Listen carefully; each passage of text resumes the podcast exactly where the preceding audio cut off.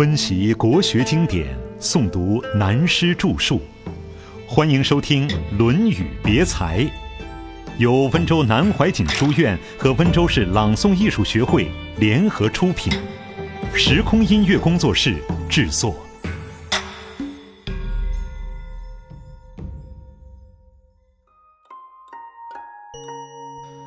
礼乐的基本精神，下面就是结束上面的。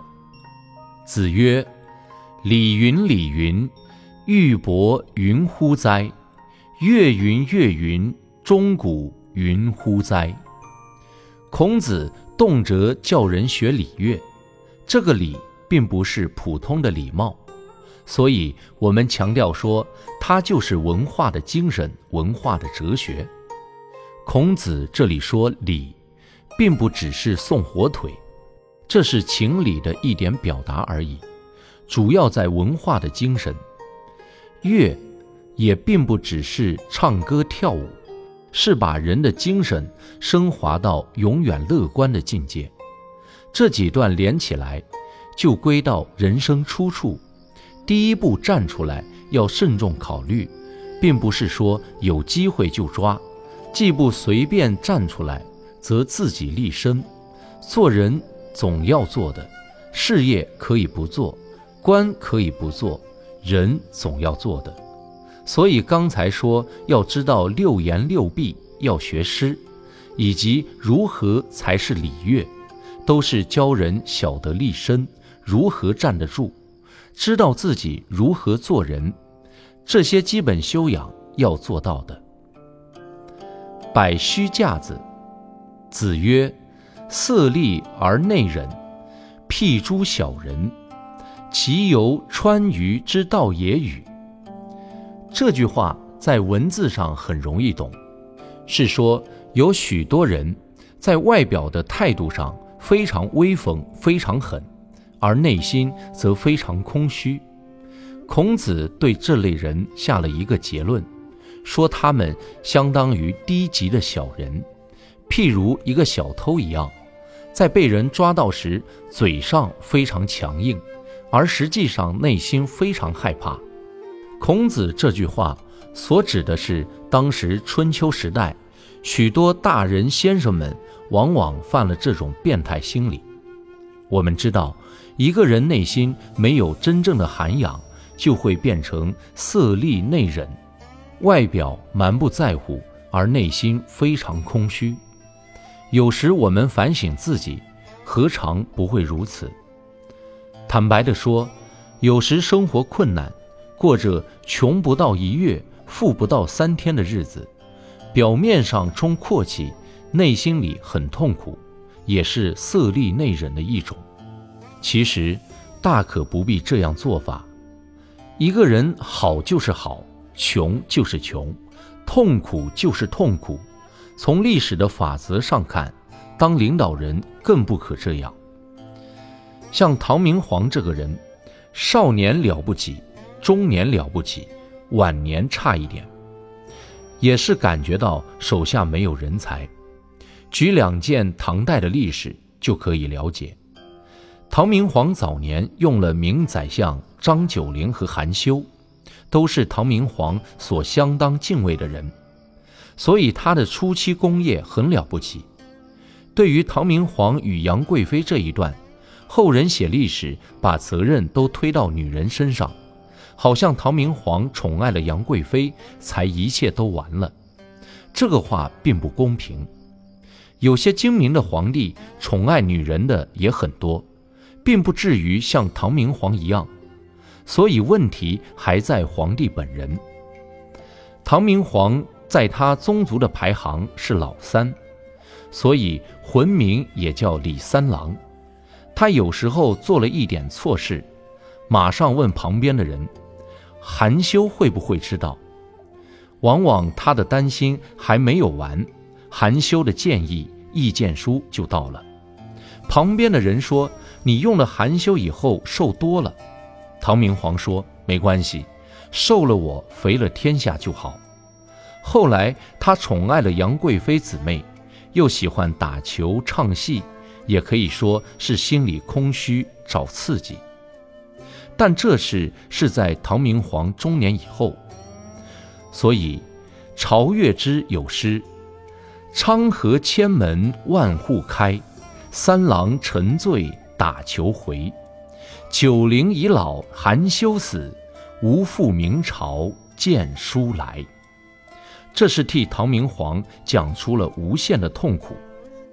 在安禄山叛乱以前的这一段时期，他的政府中人才少了，肯说话的人没有了，张九龄、韩休都过去了，没有敢对他提反对意见的人。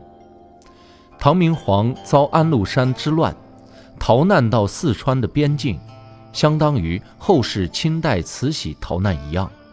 很狼狈，很可怜。他骑在马上，感叹人才的缺乏，便说：“现在要想找像李林甫这样的人才，都找不到了。”而历史上公认李林甫是唐明皇所用宰相中很坏的一个，说他是奸臣。这是唐明皇感叹，连李林甫这种人耐、这种才具的人才都找不到。旁边另一谏议大夫附和说：“的确人才难得。”唐明皇说：“可惜的是，李林甫气量太小，容不了好人，度量不宽，也不能提拔人才。”这位谏议大夫很惊讶地说：“陛下，你都知道了呀？”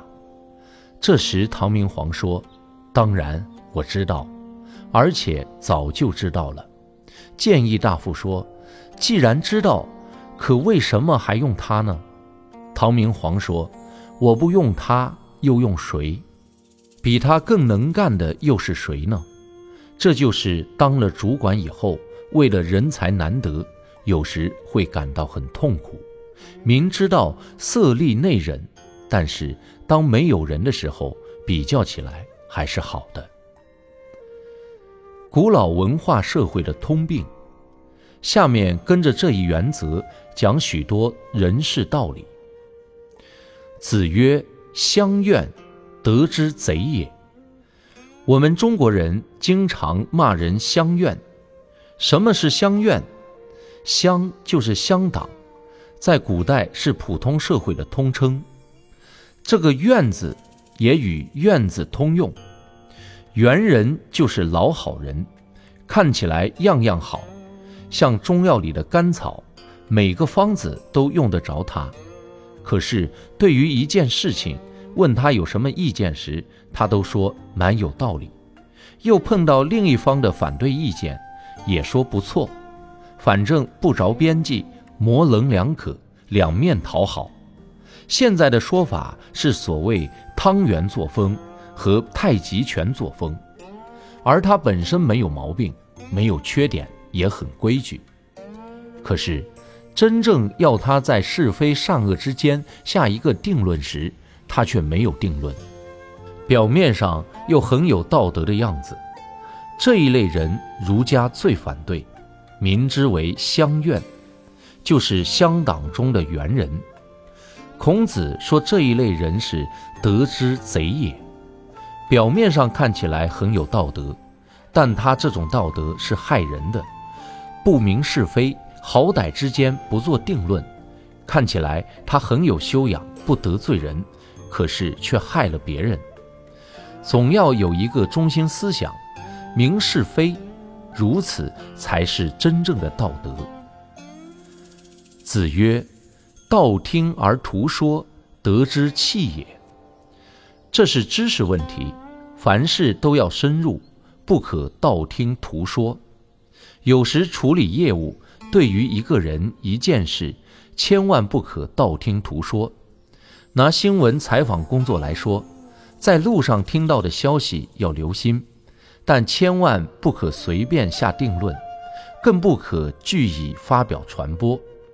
一定要先把资料找齐，弄清楚事实的真相，否则道听途说在德业上是要不得的。有一次。